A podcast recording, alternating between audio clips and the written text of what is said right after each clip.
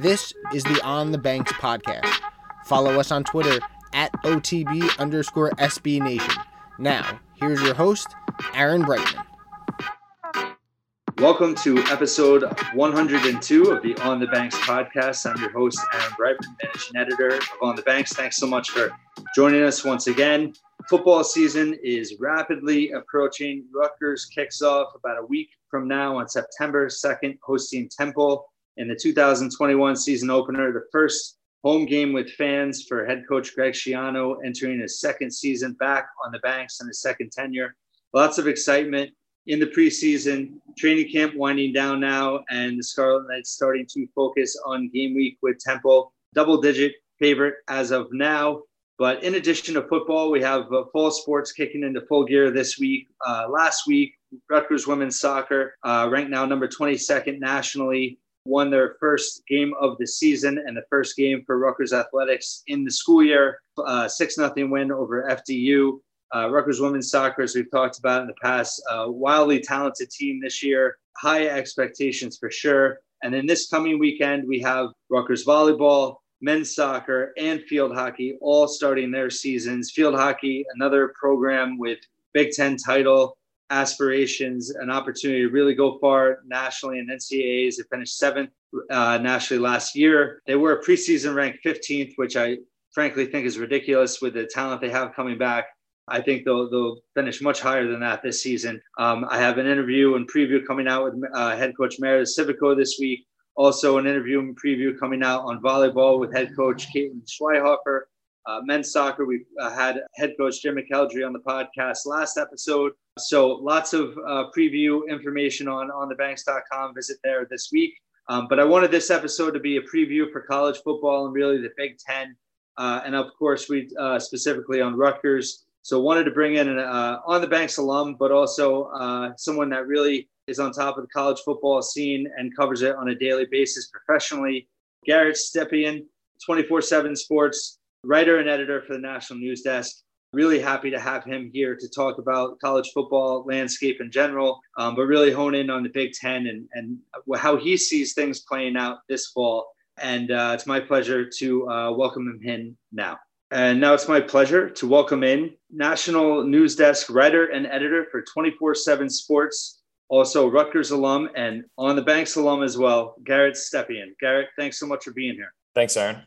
So college football season's right around the corner. Obviously, lots to talk about. You know, that there's realignment talk going on with the SEC, how that affects other conferences. But just in terms of your kind of outlook on this season, in terms of who to look out for uh, national title contenders, who are you really looking at right now? Well, I'm not going to be very splashy with this one just because I, I think every year in and out, especially if you follow recruiting, like only a certain amount of teams really have a shot to win a national title. And I think that pretty much lines up with what the preseason polls are looking like. I mean, Alabama, I don't know how you can count them out any year. Uh, as long as Saban's there, I think they're kind of a go-to choice for the playoffs. So I've got again, not not exciting by any stretch, but I've honestly got like the four top four consensus teams right now: Alabama, Oklahoma, Clemson, Ohio State. Yeah, I'm not a big believer in Georgia being able to crack that w- with Alabama there. I'm not as high on Texas A&M as a lot of people are. I don't think the Iowa States and the Cincinnati's of the world have really a shot to. Cr- I mean, they have a shot, but like I don't. The likelihood of them breaking through and getting into that top four not as likely. Uh, so that's that's who I have. Again, not that exciting because uh, they're pretty much the regulars, especially coming off of last year. But until we see otherwise, like those are those are essentially locks to make the top four every year, every preseason around this time. Curious on your look outlook uh, with the SEC versus the Big Ten in terms of how things are looking in the preseason. Obviously, the fifth year senior, the COVID eligibility year has I think changed things a little bit. Big Ten seems pretty heavy on a lot of returning fifth year players. Um, does that change your outlook at all in terms of how they compare to the SEC going into the season? Probably not. I think at the end of the day, when you look at this, the SEC versus the Big Ten, I look at the top of the conference. So, like, first two that come to mind, obviously Alabama, Ohio State. I don't know what I think the SEC, as far as when you look at the top of the conference, has more contenders potentially. Like I would take like a Georgia, even though I just said like maybe not as high in Texas A&M, but I would take like a Georgia or a Texas A&M at the top of that conference over kind of what the Big Ten has to offer. I think the Big Ten is kind of let Ohio State kind of really separate itself. Like whereas in the SEC, Georgia's been able to kind of keep up with Alabama recruiting. Jimbo Fisher's been able to give Texas A&M a little bit in recruiting, and you're kind of seeing that gap close a little bit. Even a Florida, for example, the way that they've been recruiting, the job that Dan Mullen's done there in three years. I just think the SEC, when you look at the top of the conference, has more legitimate national contenders than say the Big Ten. Like I'm curious. I, I thought last year that Wisconsin was going to be a legitimate contender. They could be this year, but um, a lot of that weighs on you know what the offense is going to look like with Paul Chryst taking over play calls again. Uh, how Graham Mertz develops after his first year there how they continue to replace Jonathan Taylor, especially with a guy like Jalen Berger from uh, Don Bosco after last year. And so Penn State too. What is Penn State going to look like after last year's 0-5 start? Even though they ended the season strong, I mean, are they going to end up a team that's a legitimate Big Ten contender? Uh, the gap between them and Ohio State is kind of really widened over the past couple of years. When everyone thought back in 2017-18 that it was starting to close, so when I compare the two conferences like that, I just look at the top and I see, you know, who's really a legitimate contender on the national stage. And when you look at the SEC, I mean, they've actually got some legitimate contenders there. When you just look at the Big Ten, it's almost it's almost become Ohio State or bust. So staying with the Big Ten, obviously, uh, this of course, as you know, we're a Rutgers podcast. In terms of last season's results with the Big Ten in general, obviously there was a little bit of uh, upheaval per se with Michigan and Penn State having down years. How much do you think, or how unpredictable do you think this year is compared to what happened last year, just with COVID and and um, how you know that affected things with multiple players missing time, you know, and, and a team like Rutgers that won three games, but maybe was that a little bit of you know false progress with um, maybe some beneficial things that happened um, along the way due to COVID. For me, it's like I, like Penn State, for example, like I think Penn State really like you kind of have to chalk up last year as like almost a little bit of an anomaly. Like them starting on 5, like that, that's a talented team. And, you know, Sean Clifford, even though he's kind of been a little inconsistent and didn't take that next step last year, and you're only as good as your quarterback is in college football these days like he's shown that in flashes that he can get it done and he kind of figured it out last year. I'm interested to see like what a team like Penn State does with Mike Yurcich, who uh, was actually the passing game coordinator and quarterbacks coach uh, in 2019 at Ohio State back when I kind of overlapped there with him. Like he's a very respected quarterback developer and offensive play caller. So like I'm interested to see how that kind of works because a guy like Kirk Ciarrocca last year as offensive coordinator clearly did not work and i think that kind of had an impact on penn state but i would i would like they're still a team that's really talented the way that they've recruited over the past couple of years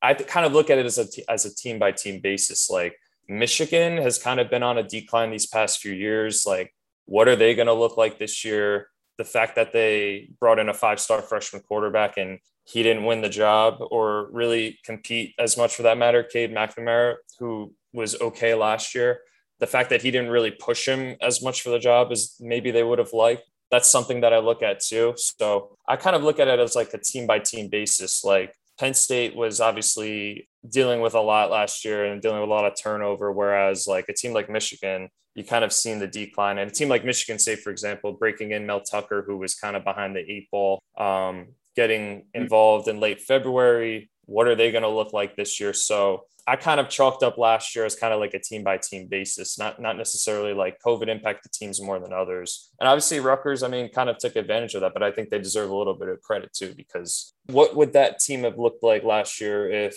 they had Chris Ash or someone there? You know, I kind of that's kind of what I chalk it up to. So see kind of like what the there's there are a lot of teams in the Big Ten though that could go either way, but basically after like you know you're going to get out of Ohio State. What's Indiana going to bring you this year?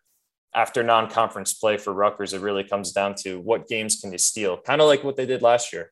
And uh, obviously, we all know, looking past the box score, like it probably should have been flipped around. So, can Rutgers returning what is it, 20 starters going into this year, kind of build off that?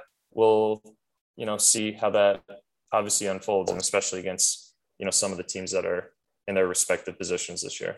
Yeah, I think it's interesting. I think you know Rutgers has the most production, the most starters back in the Big Ten, but it also comes in a year where you know most teams have the majority of the production and starters back.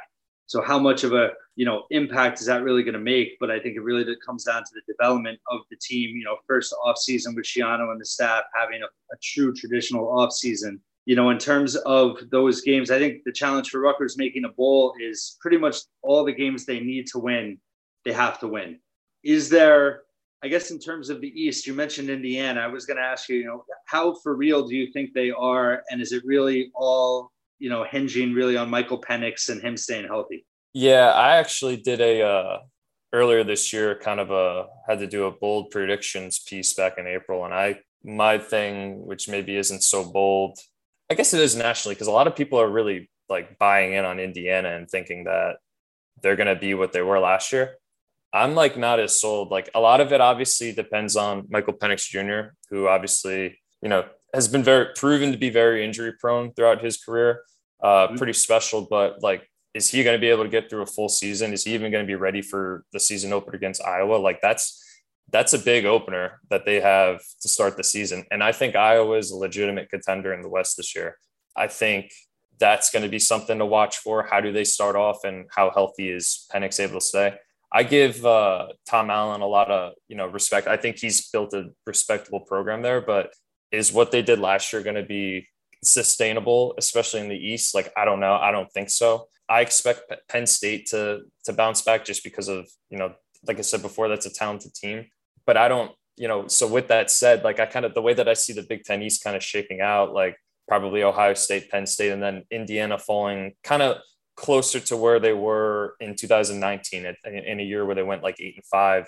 So when it comes to Rutgers in Indiana, I mean, if you remember that game last year, Rutgers could have really pushed at a different time in the season, could probably could have pushed Indiana a little bit better than they did that game. So I don't know if I would pick Rutgers against Indiana this year, but that is definitely more of a swing game than say like an Ohio State or Penn State on the schedule, or or Northwestern for that matter.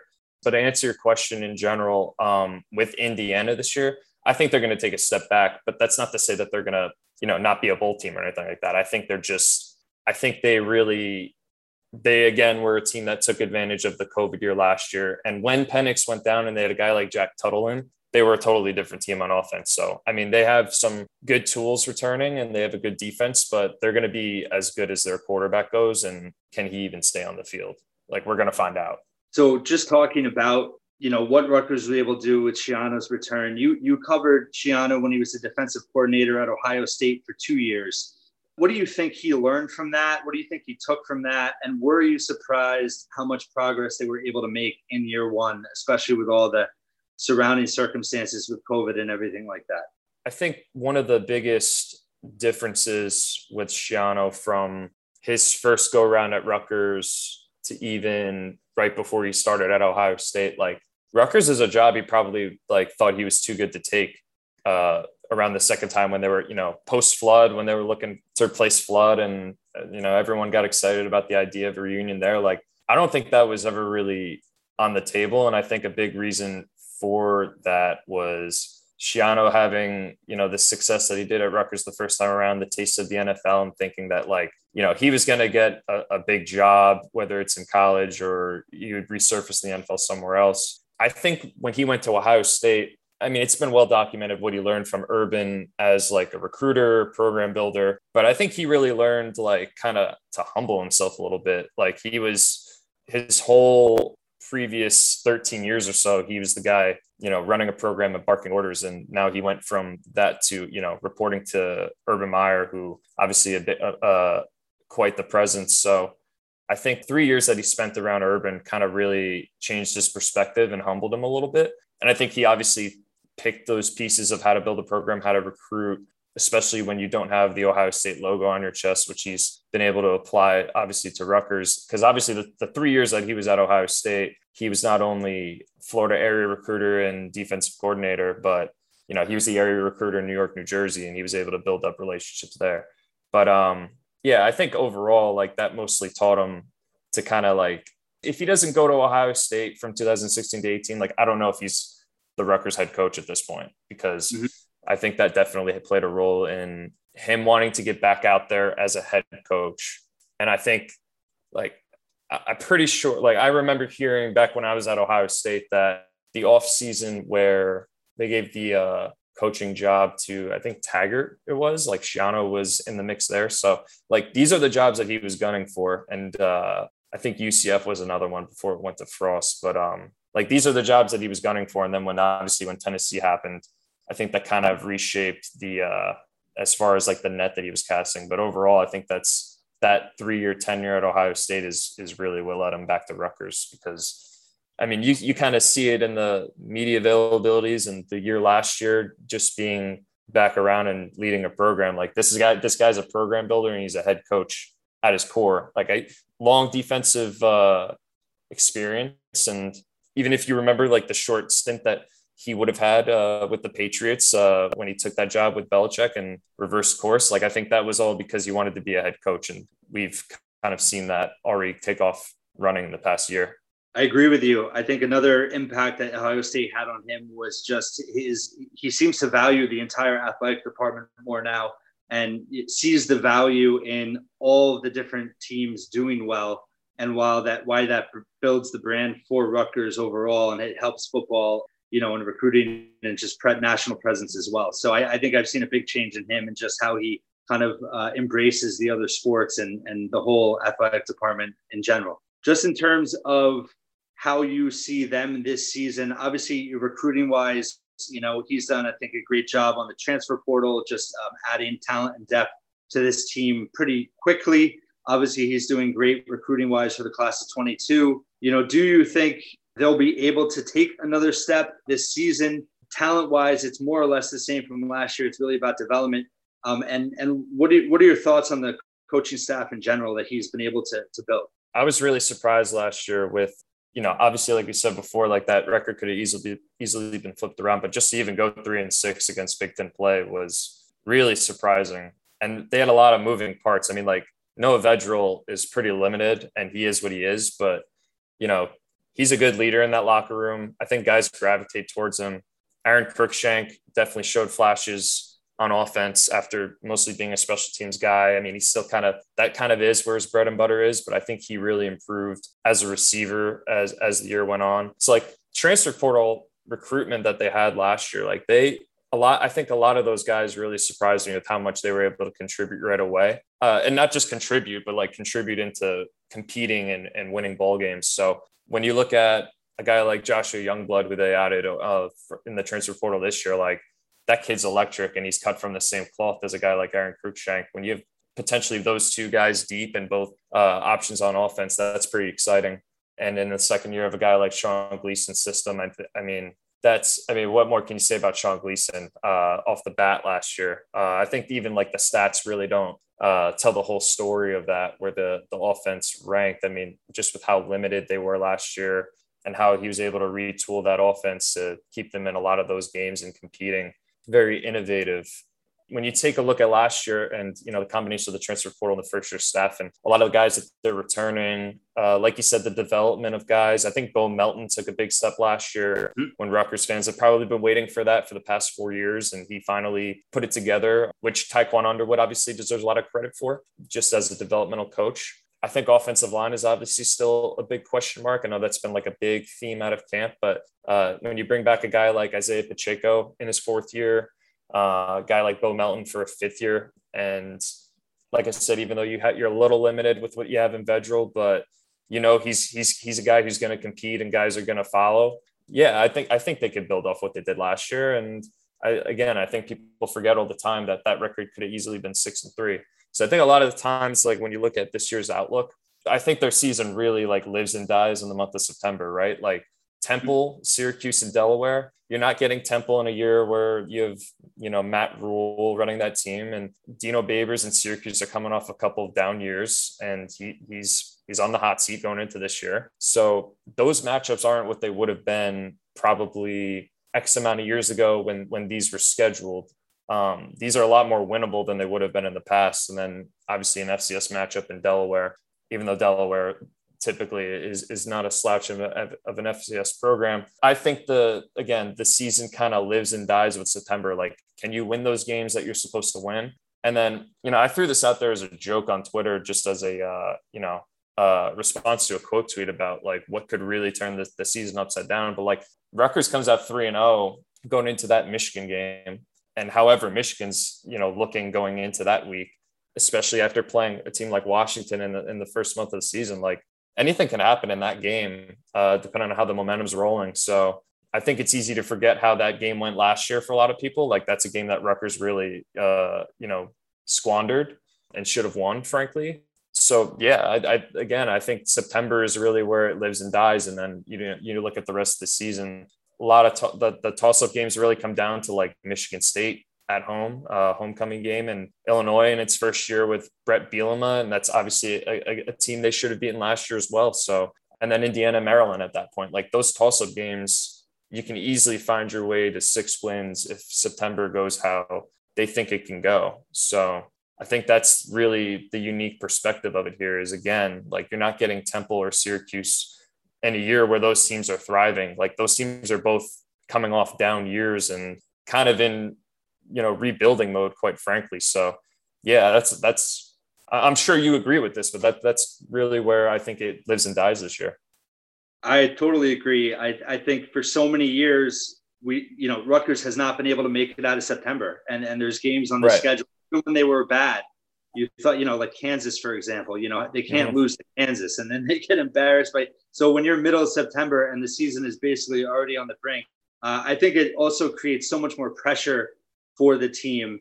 And I, that was one point I wanted to talk to you about was just I, I think even if they don't make a bowl, winning those first three games, I think ensures that this team is going to be motivated the whole rest of the way. Not that they wouldn't be unmotivated, but um, I think with Schiano there, but I think it just adds a little bit of an extra kind of you know oomph factor for them to really fight and claw their way, uh, e- even if they only get yeah. to. I think yeah. that kind of yeah, yeah. And, and to your point, like Michigan State last year, like you saw a way to a win in that game, but once they just flat out, you know, beat the brakes off Michigan State in that game, like it really shaped that whole season's perspective because then they went into Indiana and really gave them a game. Ohio State, they never let that turn it. I mean, the, the final score is what it was, but they never really let that get into an mm-hmm. ugly game. Like they were, you know, throwing punches. So I think that really set the tone for them the rest of the way to your point. And, you know, if they, they come out and they win those games, like that stuff really builds around the locker room. Like everyone starts, you know, thinking you're better than that you are. And there's, there's a little bit belief in there. And like I said, the, the, the ball starts rolling into that Michigan game. Like, even though it's at Michigan, like this is not your father's Michigan anymore. so it's college football. Anything can happen going into that type of weekend. But um, I definitely agree with your point there. I think that they really rallied around that Michigan State win last year, and then gave Indiana more of a game that they than they would have otherwise. Looking big picture a little bit with Schiano and Rutgers, you know, you mentioned Indiana a little bit uh, before. Obviously, long term, you know, for Rutgers to ever make a leap, obviously recruiting wise, they're they're doing uh, really well right now we know this uh, coaching staff is going to be able to develop players, but it also matters what the other programs are doing too. So for Rutgers to ever make that leap up the Big Ten East, you know, you're talking about Maryland, Michigan State, and Indiana, right? In terms of being able to beat those teams consistently and move past them. Who knows? Maybe Michigan, you know, becomes one of those teams that's winnable each year. What's your kind of, I guess, next three year outlook in terms of how all of those programs are looking right now? And does Rutgers have a, is it good timing in a way with the way Maryland is trending down, the way Michigan State's kind of in flux, and the way Indiana probably isn't going to be able to keep up this pace? Oh yeah, definitely. Like I said earlier, like I don't know like Michigan State could be something under Mel Tucker, but like I'm I'm really not sold. Like I know last year was a big circumstance of like him getting there late and the COVID year, but like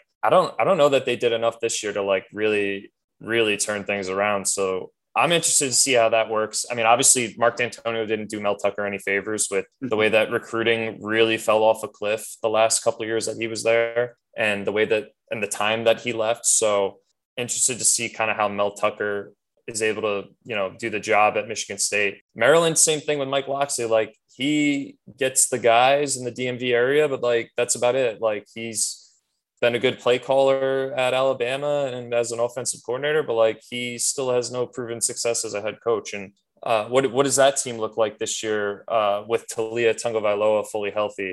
Are they able to take another step, uh, uh, kind of similar to the way that Rutgers was last year? Like they were kind of derailed by COVID a little bit. Rutgers got lucky with not having to face Taulia in that game, facing two Maryland backups. Like what do they look like this year? But at the same time, not not really sold on what Mike Locksley can do outside of being a really good recruiter and in, in the DMV area. Indiana, like I said earlier, I think like their ceiling was really touched last year. Like I don't see them in a regular year being able to like legitimately knock off Ohio State.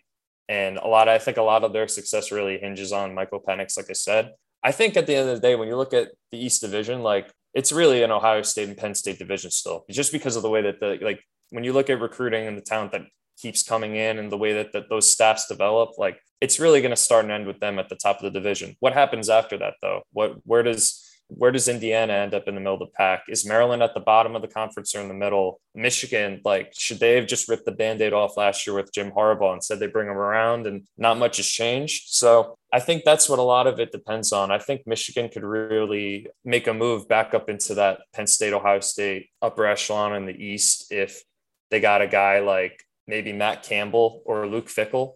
I don't know what they I don't know what they're going to look like this year with Jim Harbaugh. I think that the past three years have been kind of telling with the decline they've been on. But yeah, what what do they look like in a couple years with the new head coach? Does that does that turn around potentially? So I think to your point, Rutgers is definitely catching this at the right time. Where like it's still a slow build for sure, and like I think the expectations going into this year should be tempered, even though when you look at that mm-hmm. schedule, like you could see six wins on that schedule, but like if it doesn't happen, like they're still ahead of schedule in in what this was. Like I think last year doesn't really raise the expectations, but it just makes it makes you aware of what the possibilities could be going into this year. But they definitely are catching this division at a good time, to your. And like we said earlier, like all you have to do pretty much in a typical year for Rutgers is get those three Big Ten wins, and you're pretty much looking at a bowl game. So uh, we've seen that work in the past. So that, that actually happened what in 2014, the year that they mm-hmm. uh, went eight and five. So that's not really asking a lot. And with the way that the, the division looks like right now, with those teams that we just mentioned, like, yeah, they are catching it at a good time. I think the biggest concern with Rutgers this year is depth. If you know, I think they were very fortunate last season with not having a lot of injuries, and I think you know if, if that too deep gets knocked off a little bit with injuries, I think that that's where you're going to see a little bit of a drop off. Yeah, yeah. As it see them go to a bowl, although obviously we would love it. Um, all right, last question, Garrett. Just in terms of the Big Ten overall, you know, I'm not going to ask you predictions per se, but uh, what give us something that you think maybe isn't on the radar or a little bit of, might be a surprise this year for fans to look for. I kind of briefly mentioned it earlier, but I think Iowa in the West is legitimate. Like they came,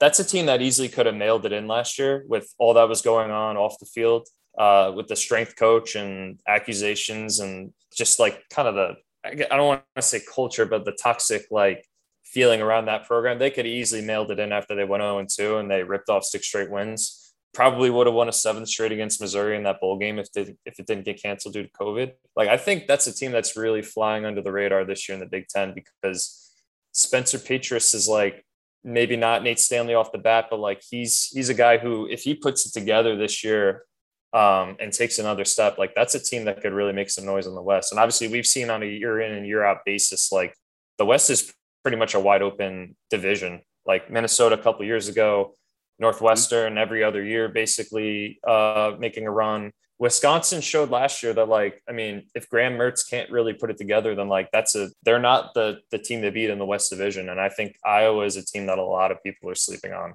because it's easy to forget that they ripped off six straight wins end the season last year. Kinnick Stadium is a really hard place to play, and um, Kirk Ferentz has been around uh, long enough to know what he's doing in this conference, and you know maybe they put they maybe they put together a year like they did back in 2015 around that time, where like you know they're right in there in that Big Ten championship game uh, with Ohio State or or a team or a team like that. So that's my kind of like off the radar thing that I've been keeping tabs on.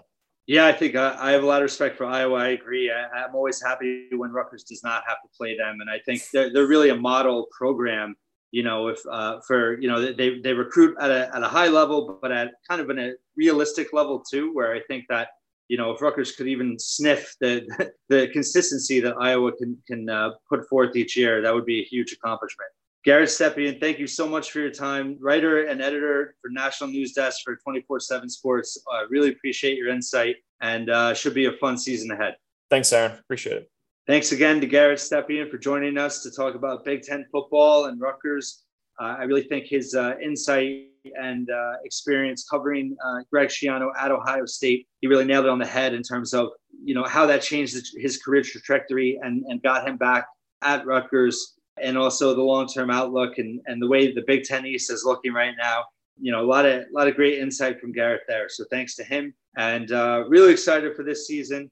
And I think you know, while excitement should be high, expectations should be kept in check. I, I really do think depth is the biggest question mark for Rutgers this year, and staying healthy. If they can, I think you know they potentially could make that bowl game. But I think that you know it is going to be a very unpredictable year most of the Big Ten teams have a lot of production back. So plenty of coverage at On the Banks. We have our uh, season preview uh, stream right now, and uh, we have lots of predictions and, and preview information coming out in the next week. So please check us out at onthebanks.com on Twitter, OTB underscore SB Nation. And we'll also have full coverage of all the Olympic sports that, that start off this weekend with volleyball, field hockey, men's soccer, women's soccer is back in action as well with a with a non-conference home game against Providence, which will be a big test. So thank you for listening. Thank you for reading the site, and uh, let's hope that this coming year will be uh, the best athletic year for Rutgers in a long time here on the Banks. Follow on the Banks on Twitter